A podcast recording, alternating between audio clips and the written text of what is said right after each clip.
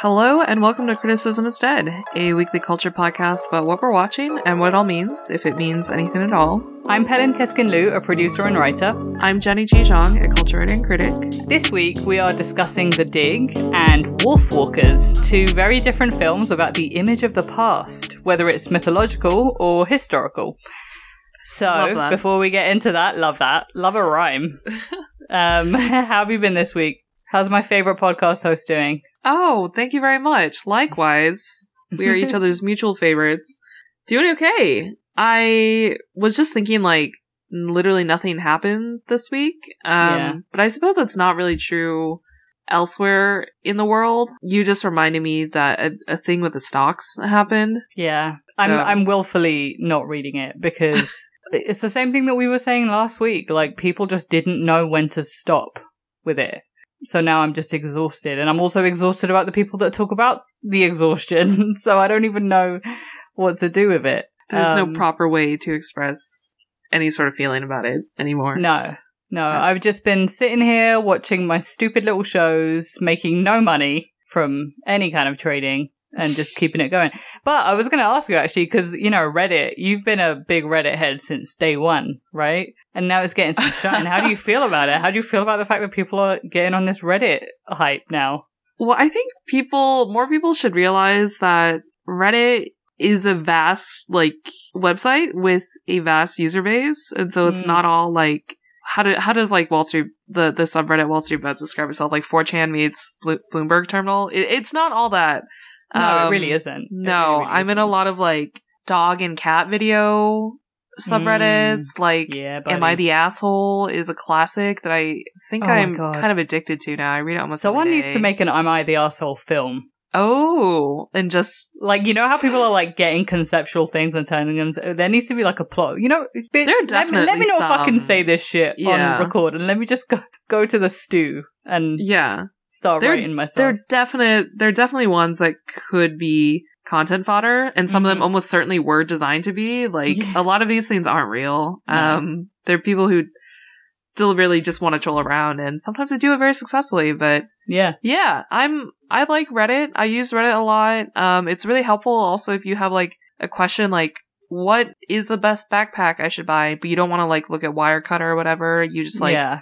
Just Google this shit, attach like a Reddit to that at the end of your search, yeah. And it'll bring up all of these results. And I find generally they're pretty reliable. So, I, yeah, I'm pro yeah, Reddit. Absolutely. Shout out to all my skincare addiction girls out there. that, that's the only thread that I like regularly read other than Am I the Asshole? Um, I should start, like, I should sign up. I haven't even signed up. I'm one of those like idiots that's like just viewing Chrome, you know. um, but I guess I guess after this week I'll I'll look into it and divest away from Twitter and onto Reddit. Yeah, we need to diversify our p- portfolios of you know social media engagement. Exactly, exactly. So there you go. Um, other other than stocks, um, anything new with you? No, dude. Like I'm probably just gonna keep watching my TV shows. I I I'm halfway. I guess we're halfway through WandaVision. I'm really enjoying it, so we might talk about it later. But at the same time, I, I don't know if I'm qualified to because I literally I'm just there for the vibes. Um, it's great vibes. It's giving me like extremely Mandalorian energy where it's like, ooh, oh, I love being in this world and I don't, and I'm not invested in anything or anyone really. I'm just like, oh, this is such a high production value. Yeah. like, you know, I just finished, uh, The Mandalorian maybe a week and a half ago. Oh, do you love it? Well, by the end of it, yeah, I'm like a full convert, and I know. Baby Yoda, oh so cute. That's possibly the cutest creation Never of like, the history old. of humanity. In the meantime, what did you watch this week, Pelin? Yeah, so because like there hasn't really been TV that has excited me or like enough episodes have passed that I feel like I can talk about it. I'm still on the film wave. Same. If you, in case you guys haven't noticed. So I watched The Dig and it's on Netflix. It's a film that's directed by Simon Stone that's generally a newcomer in terms of like being a famous director. It's also written by Moira Buffini, and it's based on the novel by the same name, uh, written by John Preston. So it's set in 1939. It's about the true story of an excavation from a 7th century medieval burial ship on an Anglo, uh, like the burial of an Anglo-Saxon warrior. And it's in Sutton Hoo, which is in Suffolk, not too far from London, for all my geography nerds that needed to know where that is.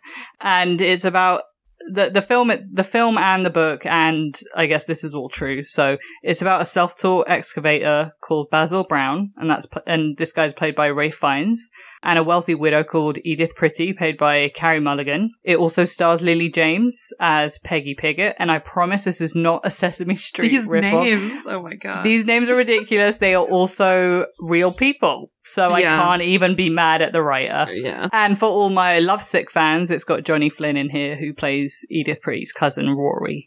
So it's set in 1939. It's on the eve of World War. So the UK basically went to war with Germany. And that's kind of looming in the background as this excavation is happening. But the story itself is primarily about like the, I guess, friendship or the understanding or the respect between Basil Brown and Edith Pretty. They're both very passionate about archaeology. They're both self-taught, I think. She doesn't do any digging, but obviously she dropped out of university, got married or whatever. So anyway, you watched this upon my recommendation, Jenny. What did you think about it? I thought it was a really relaxing movie to just like everything from the the scenery, the cinematography, the music, um, which is very sort of you know the the kind of uh 20th early 20th century like Downton Abbey kind of feel.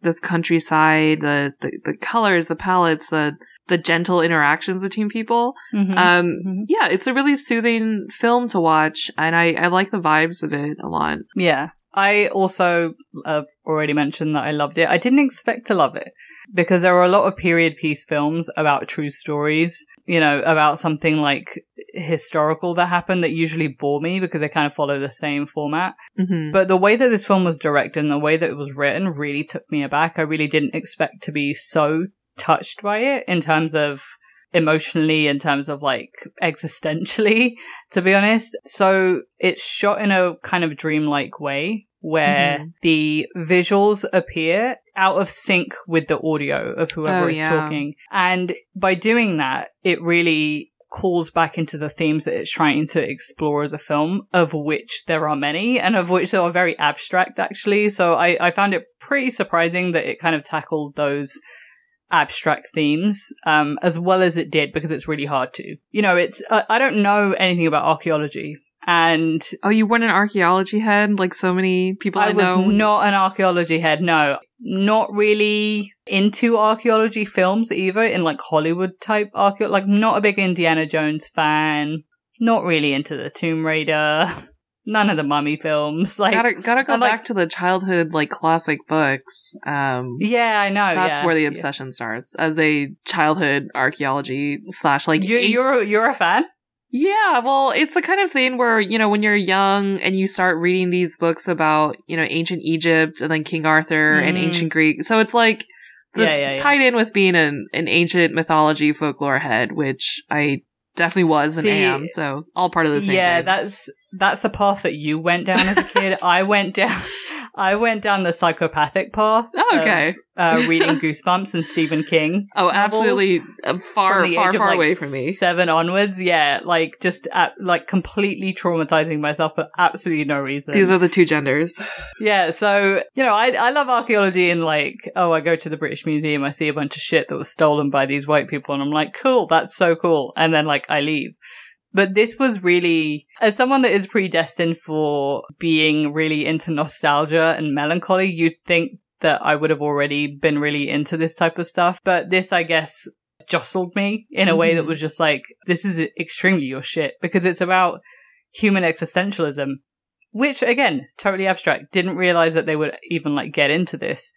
But the way that they use Basil Brown and Edith Pretty as the two main kind of tentpole characters that lead this story, these two people are really passionate about something that it's about that the wonder of discovery and then it's the wonder of human history, like dating back thousands and thousands of years, you know. It kind of calls into questioning of human existence right now and how irrelevant and small and little it feels. Obviously there's a war that's about to happen which is like on the cusp of another historical event, right? That Mhm. will destroy and that will bury. And then Edith Pretty's character, spoiler alert, she has a heart disease that's not going to get any better. So she's dealing with her own mortality. And then you've got Basil Brown's character that's, you know, having to deal with the fact that he is not respected in this field just because of his class, which is, you know, classic UK problems. And it's just interesting seeing the characters grapple with this history that they are discovering in real time with their hands. It's tangible. It's tangible history that they're holding. Uh, while all the while they're living in a world where historical things are also happening. And it just, it felt, you said soothing. And I, and I really, really agree with that because we are now, right now, apparently living through a very historical time. Um, and it certainly doesn't feel like it when we're cooped up in our houses. And I know that like hopefully in 10 years time when this is merely just something that we can call back to, we can, we can talk about it not even fondly, but we can actually like retell this history ourselves. And the way that it's shot, the way that the audio goes over a misplaced time, it really did feel like a dream that someone was retelling or a memory that someone was retelling. And I just really appreciated that because that's kind of how history and that's how information and is passed down. It was just, I don't know, it just felt really gracefully done and I really enjoyed it. Yeah, so um, in terms of critics, there's one in Vulture by Bilge Ebiri, my Turkish uncle. he um, he wrote a, a review that uh, was pretty similar to kind of how I felt about it. Read that review if if you will link it into we'll our Substack. Yeah. Yeah, I think speaking of like the criticism or critic reaction, I wanted to bring up with you or like have a brief discussion, I guess, about one particular aspect that Jo Livingstone wrote for the New Republic. Um, in case you're not familiar, they're sort of the resident culture critic and they do a lot with film and TV um, and books and culture at large. Mm-hmm. So they had a piece about the dig and Ammonite and kind of the headline summary is like how they fetishize Britishness, which mm. I haven't seen Ammonite, uh, but it's a strong statement. I also have not seen Ammonite, no. But so I don't know like a lot of what they're they're writing about because obviously I haven't seen Ammonite. I don't have a lot of this context. But I found I, I found one part kind of compelling where they mm. pointed out like for the dig it is kind of echoing or at least maybe unintentionally romanticizing or hearkening to this sort of thinking of quote unquote imaginary myth of ethnic purity for whites in search of one and i thought that was interesting because hmm. maybe i had the i didn't think of it exactly in terms of this way but while watching it the grandeur of it it is definitely part mm. of the hmm. film and it's i think it's awe-inspiring and really breathtaking yeah. at the same time. But also it is yeah. like very much kind of like our, you know, glorious origins or our, yeah. you know, wonderfully sophisticated and cultured and, and rich and just like almost magical mythological past, which I think is like the point. Like that is sort of how this was received. Like you said, this is a huge discovery in like UK history and European history in general, like this is basically the the biggest sort of find of this nature and its scale, and just like any kind of similar sort, like in probably most of modern history.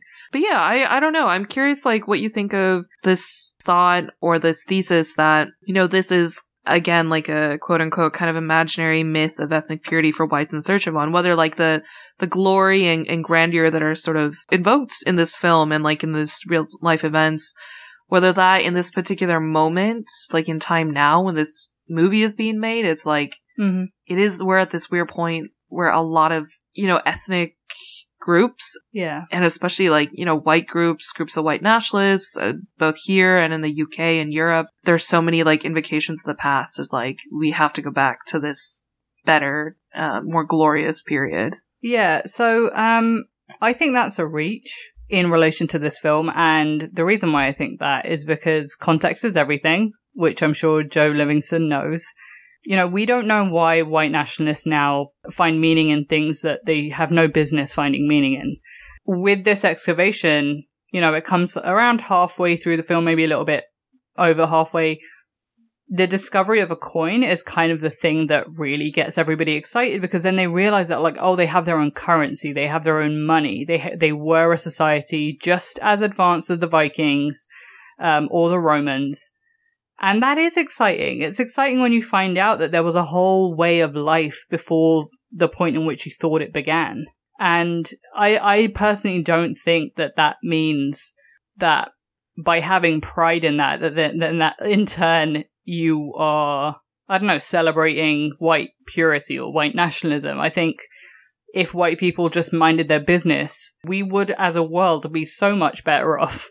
But I, I, I think in terms of like celebrating this Britain past, I, not even a reach, but it's more like we are pulling in things that are maybe contextually correct for right now, but not so much for the moment in time that yeah, it was set. I mean, I What do don't you think, think? it was commenting so much on the real life historical event as it happened in like the Mm-hmm. 1930s, because obviously that it objectively did happen and it happened in this Yeah. manner and it did have this historical significance.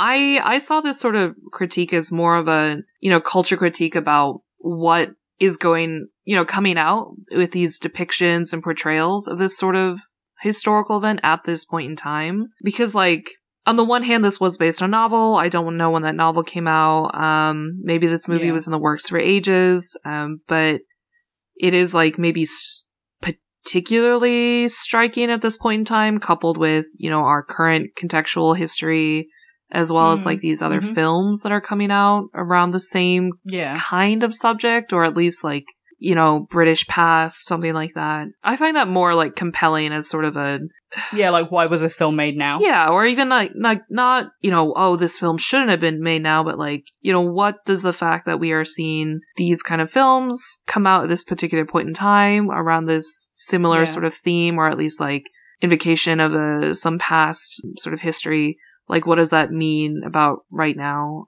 I think Yeah. there, I mean, the thing with culture Yeah. criticism is you can basically like, think any bit of it is like bullshit and a lot of a lot of it is Yeah, for bullshit sure. but then if a lot of it is like interesting and you know maybe raises some observations or or ways of thinking that we Well- hadn't thought about before but so that's how i kind of read this one rather than like Yeah. Yeah. I mean, I, I do, like, I agree with you, like, because you're l- trying to look for a pattern sometimes when there isn't one. yeah that's like i mean dude have so many people writers out of jobs if that we were not allowed to bullshit that stuff yeah, yeah.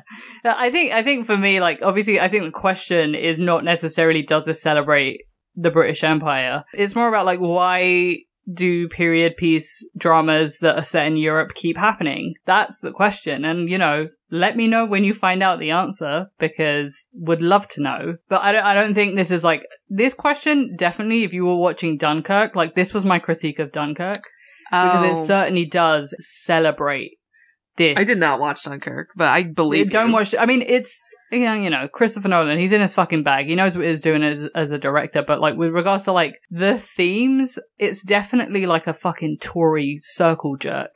Um, I just think I ju- it's funny that like like me and Jo Livingstone we took such different things from it because to me it was like it's perfect that this film was made for right now because the way that it's shot, the themes that it's talking about is like trying to crystallize a memory in real time Mhm. for these people as they're watching it because they understand the weight of history as they excavate this thing. And we right now as viewers, we understand history as we're stuck in our houses trying to make sure that we don't kill anyone else in the middle of a fucking historical pandemic.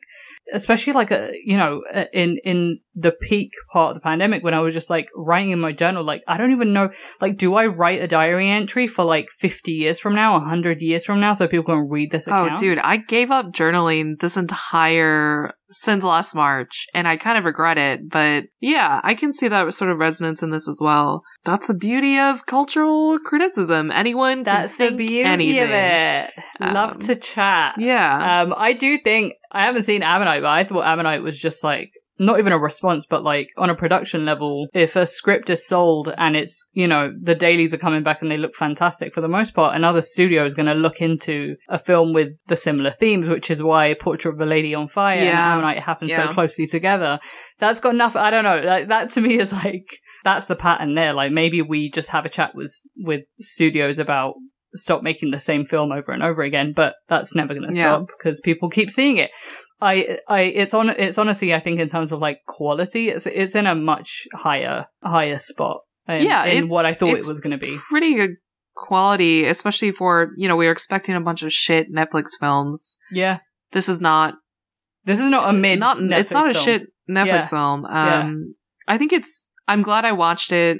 I'll say like I my main complaint is that I fucking hated the romance subplot, which is not historical either. Like, No. not that it matters, but that wasn't part of the real events. And I thought it was very shoehorned and took away from Yeah. the the sort of significance of uh, Carey Mulligan's character and her storyline. I agree. I agree. I mean, I understand why because it was like seizing the day or like making your own story, and I get all of that. Yeah. It didn't need it. That's the thing. Like No. Carey Mulligan and Rafe Fiennes are such strong actors by themselves.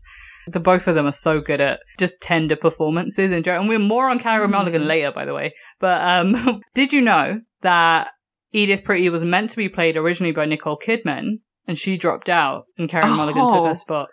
How do you feel about that? Interesting. They have such different energies. I know. like Nicole Kidman is is a queen, but she's just she's an ice queen. Yeah. Um that sort of like beautiful distant reserve and and Carey Mulligan the way that she plays Edith Pretty in this is like she holds her cards close, Yeah. but she she has this sort of like quiet, tender dignity that is very different from what I would imagine Nicole Kidman would play her as. I mean, I still, I, I still think it would have been a good film, and I, I think Nicole would have been great. But there's like an authenticity about Carey Mulligan playing this because she's British herself. Yeah. So it just, it just fit. And so, you know, obviously, so is Rafe Fiennes. Like Rafe Fiennes has been playing like very handsome, buttoned up, upper class types, like dickhead types, for so much of his career. Um, but like when he when he pulls out, you know, th- this kind of performance, it's like, oh yeah, the range. Like he's got it. He can play like a country folk from Suffolk any day. I didn't learn until recently that Rafe is related to, to Joseph. Oh yeah, I wow, what a family. you didn't know they have the same No. bone structure. I know. I thought the name was incidental. I was like, oh, maybe a you know British thing, common British surname or Yeah. Fiennes is pretty common. Yeah, I. Um, I didn't really fit together the the bone structure that much. yeah, Um, man, they have the same head shape. Okay, now that you mention it, the head shape is similar. Um, anyway, that's my. I have nothing else to contribute, so that was my.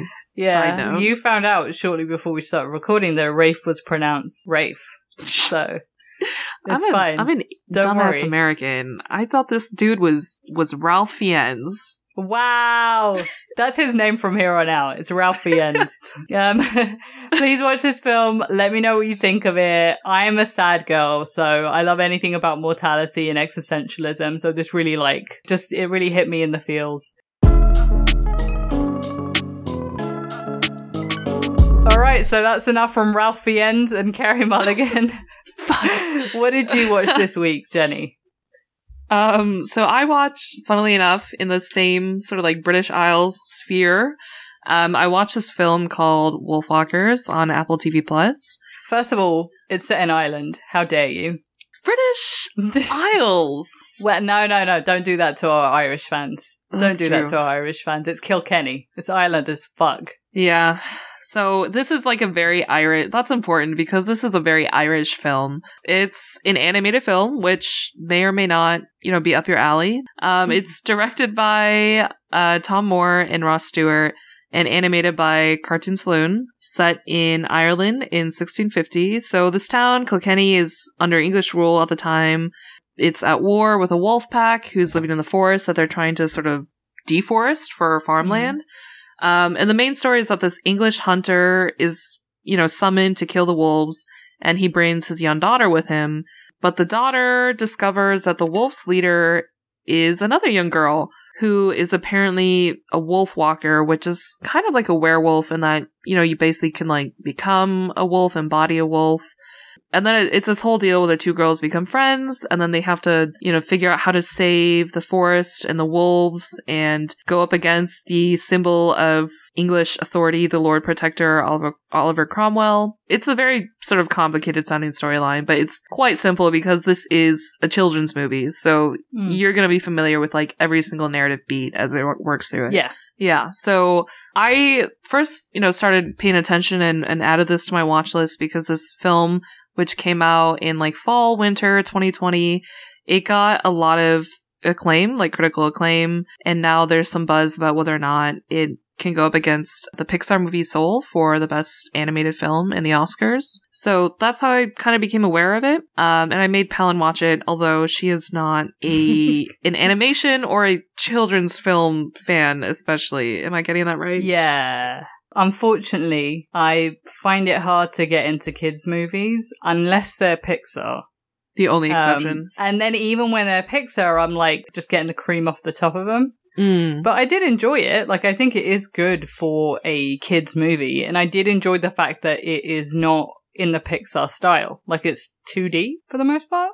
Yeah. So that is like one of the really good selling points of this film, which is that it relies on the kind of the old school animation style, which is in this particular case, it looks very much like a hand drawn, like sketchbook painting kind of feeling. Everything is like constantly in motion and flowing and um, very sort of vibrant and like a like a fairy tale storybook storybook.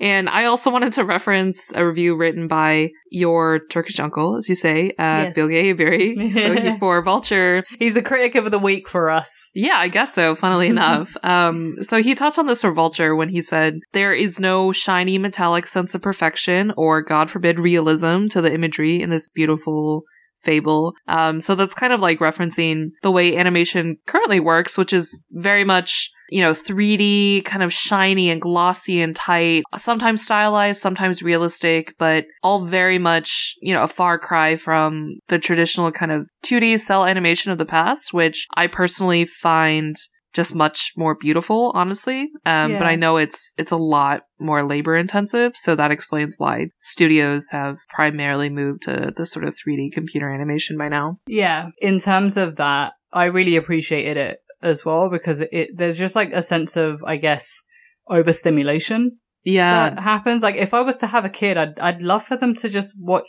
mainly 2D, you know? Mhm. And it's because, like, I don't know, there, there's, you're a kid, like, you don't need everything to be in 3D all the time. Everything looks fucking huger than it actually is and more astounding than it actually is at that age anyway. yeah, Um, but in terms of the storybook elements, I definitely got that, especially because there's so much symmetry in the in Mhm. the in the animation or in, in the way that the cartoon is, uh, which was very pleasing. And I know that like it definitely pulled from a lot of the like I guess.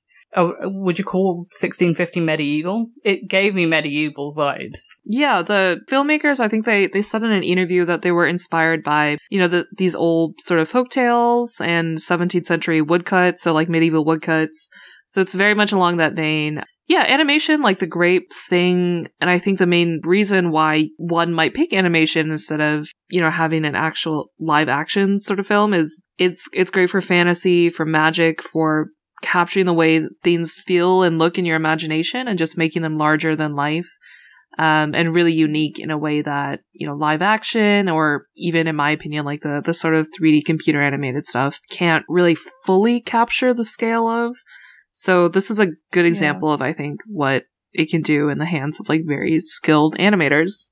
Yeah, I, I wanted to talk to you a little bit about the themes because obviously it's kind of suggested pretty early on in the film, but as the film goes on, it does unravel a little bit of the, I guess, the antagonist themes. How do you feel about them? And do you want to talk about them? Because that's the thing that interested me the most, especially as a children's film. I found it quite interesting that they tackled religion of all yeah. things. Yeah. So there there are like quite a few themes in here which are like handled, I think, in the way that you would expect from a children's theme where like a children's movie where they're not handled with the most nuance or anything, but you know, it's great for what it is and it's admirable that they do have these themes at all. So there's a lot of stuff about, you know, man versus nature, environmentalism. In that way, like people who watch us might be familiar with the Studio Ghibli film Princess Mononoke, which narratively and thematically is is very similar. Yeah. And then there are things here like the added layer of like British colonialism and like the English colonizing and ruling over Ireland sort of by force, uh, which is particular to this context, as well as like you mentioned religion, like Christianity versus paganism and like these older traditions and rituals. A lot of that is to the antagonist, Oliver Cromwell, who is like a real historical figure. And Yeah. he's just like a, a God fearing authoritarian. Did a lot of Oliver Cromwell studying at school, to be honest. A little bit too much, probably. Really? Was this uh, Yeah. true to true to form for him? I I couldn't tell you, babes. I can't remember shit. I just know that he was like feared and religious and wanted like order upon his land or whatever that he was doing. So in the, in terms of that, then yeah, yeah, he d- it, it was exactly that. Yeah. Did any of these themes sort of speak out to you the most, or the ones that you were most interested in in watching? I think for me, the lessons that you could take away from this like if you're a parent showing this to your kid were you know what is an animal? Why are people scared of them? Why do people feel the need to control them or get rid of them? You know who who is deciding these things and why do they think that they're right? And what's the actual reality? I think like these are the questions that it was trying to kind of prod. And in that sense i think it's good. Like you know you can turn around and just be like you know a lot of people say that these people types of people are bad, but actually what's happening is that they have their own vested interests and obviously don't say that to your kids and this is why I'm never going to be a mother. Don't use But, the word um, vested. vested interests. Come, child, my four-year-old. Let me explain to you what vested interest is. But but no, I mean, uh, I thought that was really cool. I think they handled that really well. But I was actually pretty taken aback by Oliver Cromwell being depicted as like so religious and like kind of talking about God and prayer, especially in when he's committing acts of violence mm-hmm. which I thought was pretty. I was taken aback by how heavy-handed I w- it was. Like if I was, Pretty ballsy. you know, if I was Christian, I'd be a little bit like, oh, uh, Yeah, I don't know if my kids should be watching this because, like, if that's not the way you want to raise your kids, then this isn't that. Yeah, like the god, the god fearing man is portrayed as like this like authoritarian bigot who would rather you know burn down a forest because he says it's like full of Satan than to do anything reasonable. Yeah.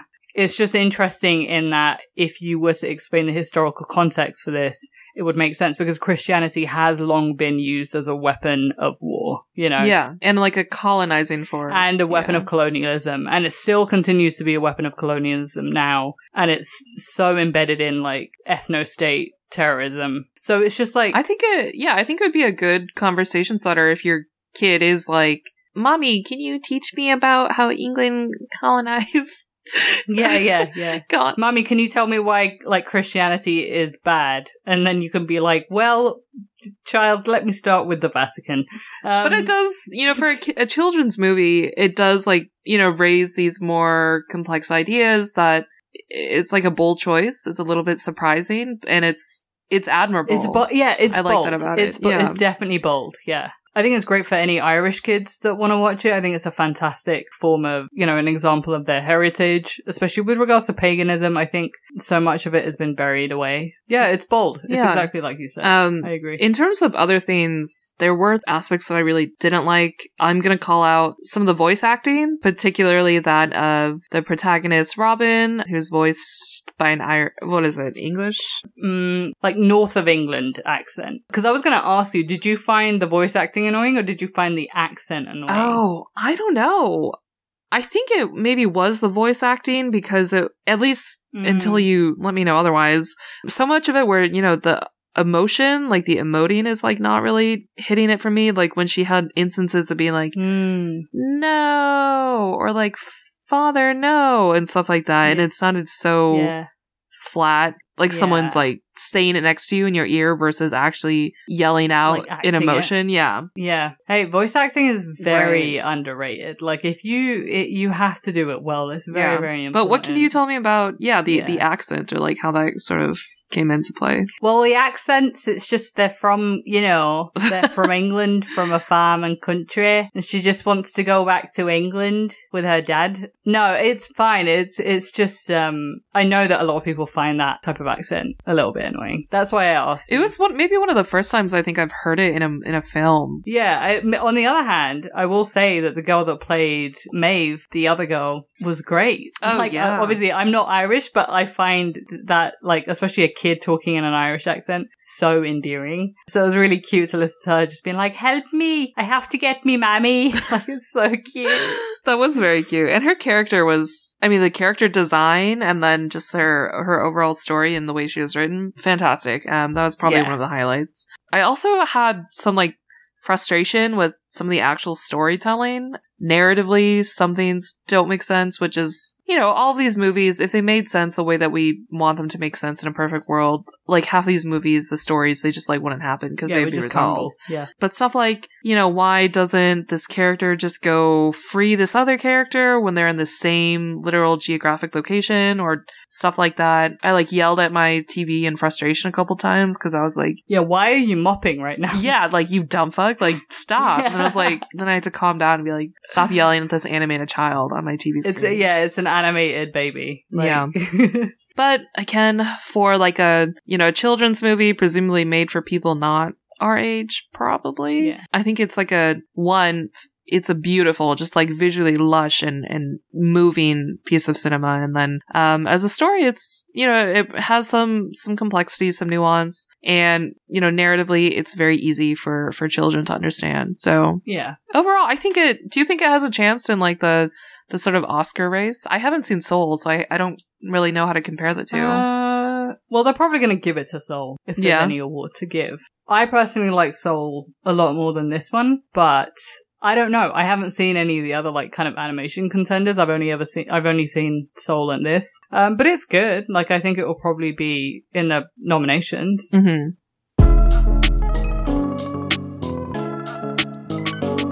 This week for Culture Notes, as Pelin mentioned, we are circling back to Carey Mulligan. She is in the news again for non, you know, kind of related reasons to her acting, but also it's it's a little bit messy. So it's it's essentially Carey Mulligan versus a freelance critic who wrote a review for Variety about Promising Young Woman, which we talked about in a previous episode. Um, we we both liked it, generally consensus.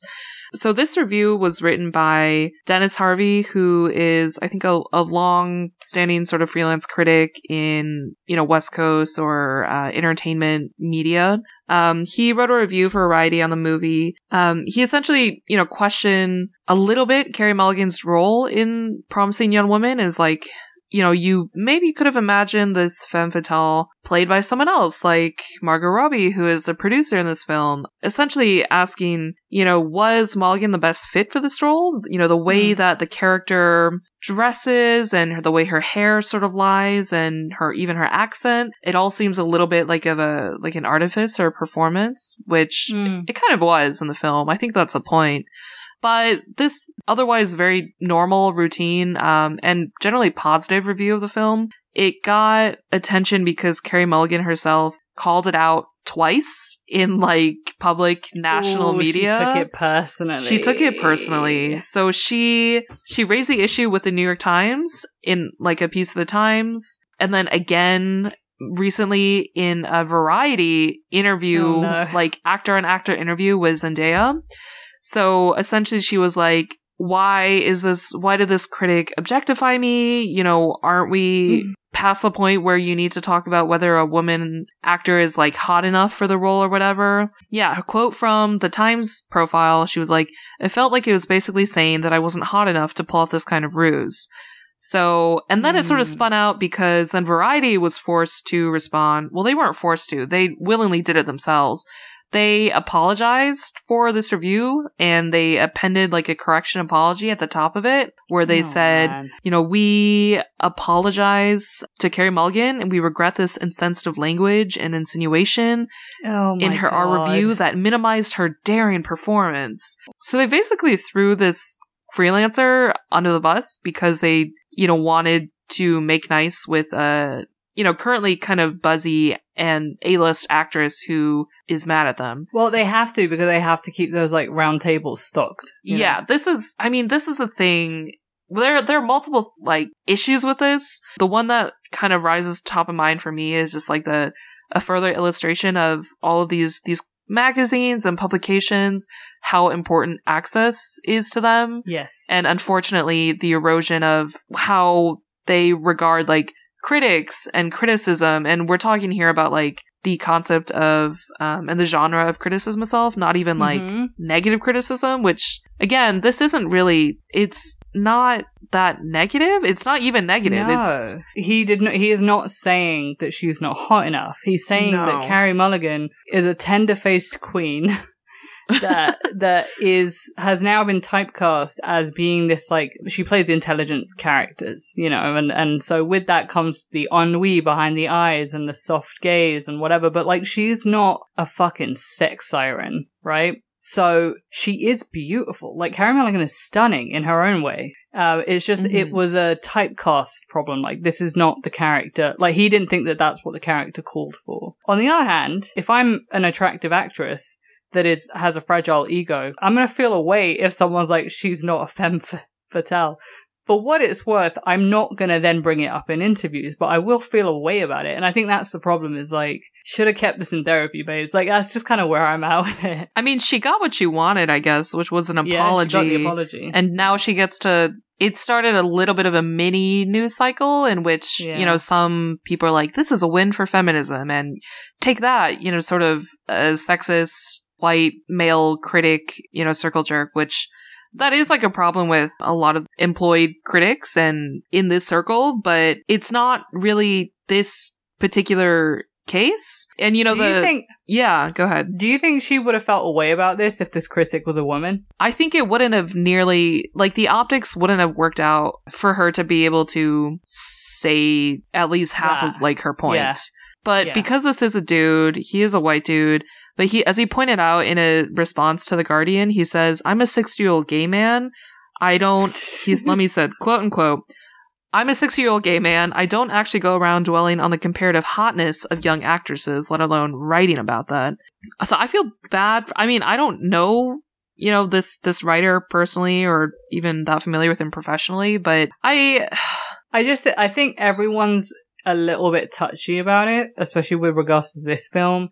This is a feminist film with a capital F, you know? yeah, And I think like any time there's any smell of misogyny, it's just like everyone's just ready to fucking pounce. And this is, this is like an example of that where it, where I think Carey Mulligan just pulled in a little bit too much meaning behind what was actually happening. Obviously, like it's every actor's nightmare to be like typecast into something they don't necessarily want to be typecast in. And I get that. But at the same time, I think it's wrong of varieties to then apologize for it. yeah. Um, which again, like, like you said, is an ongoing issue. I mean, that's forever. its selling point. It's an industry Yeah. it's, an got industry publication. It has Yeah, ultimate access. Um, it also reminded me of recently there was maybe of a mini controversy. Um, Rachel, I think Rachel Handler for Vulture, she Mhm. got in trouble with her Nancy Meyers sort of appreciation week Right. with right. um, the daughter of Nancy Meyers, who is a ostensibly a director herself, who directed a film that was mentioned in one of um, Rachel Handler's like taxonomy of Nancy Meyers tropes or whatever.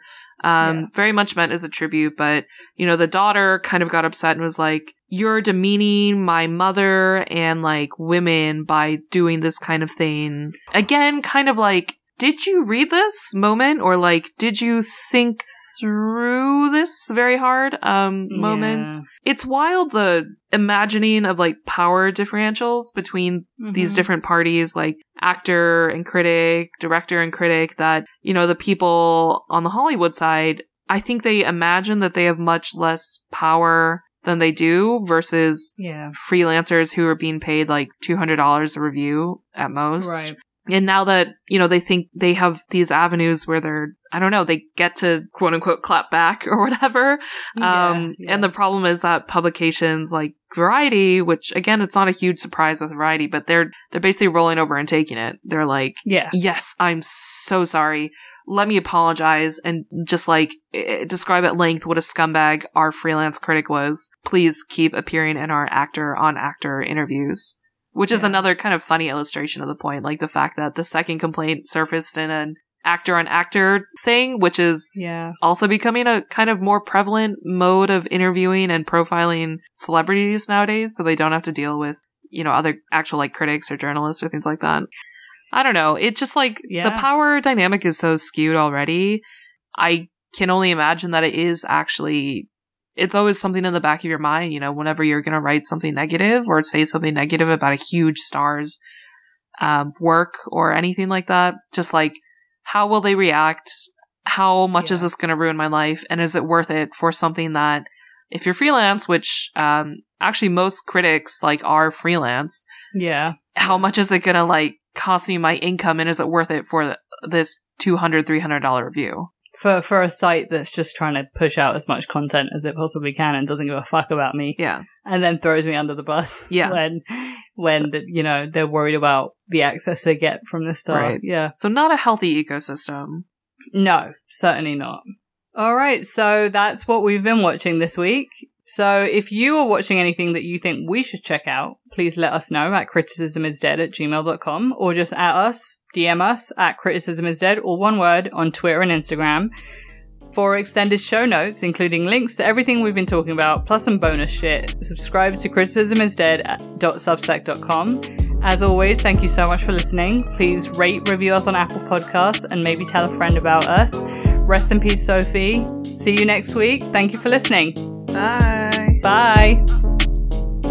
Criticism is Dead is produced by Pelin Keskin Liu and Jenny Ji Jung. Our music is by Rika. Our artwork and design are by Sarah Macias and Andrew Liu.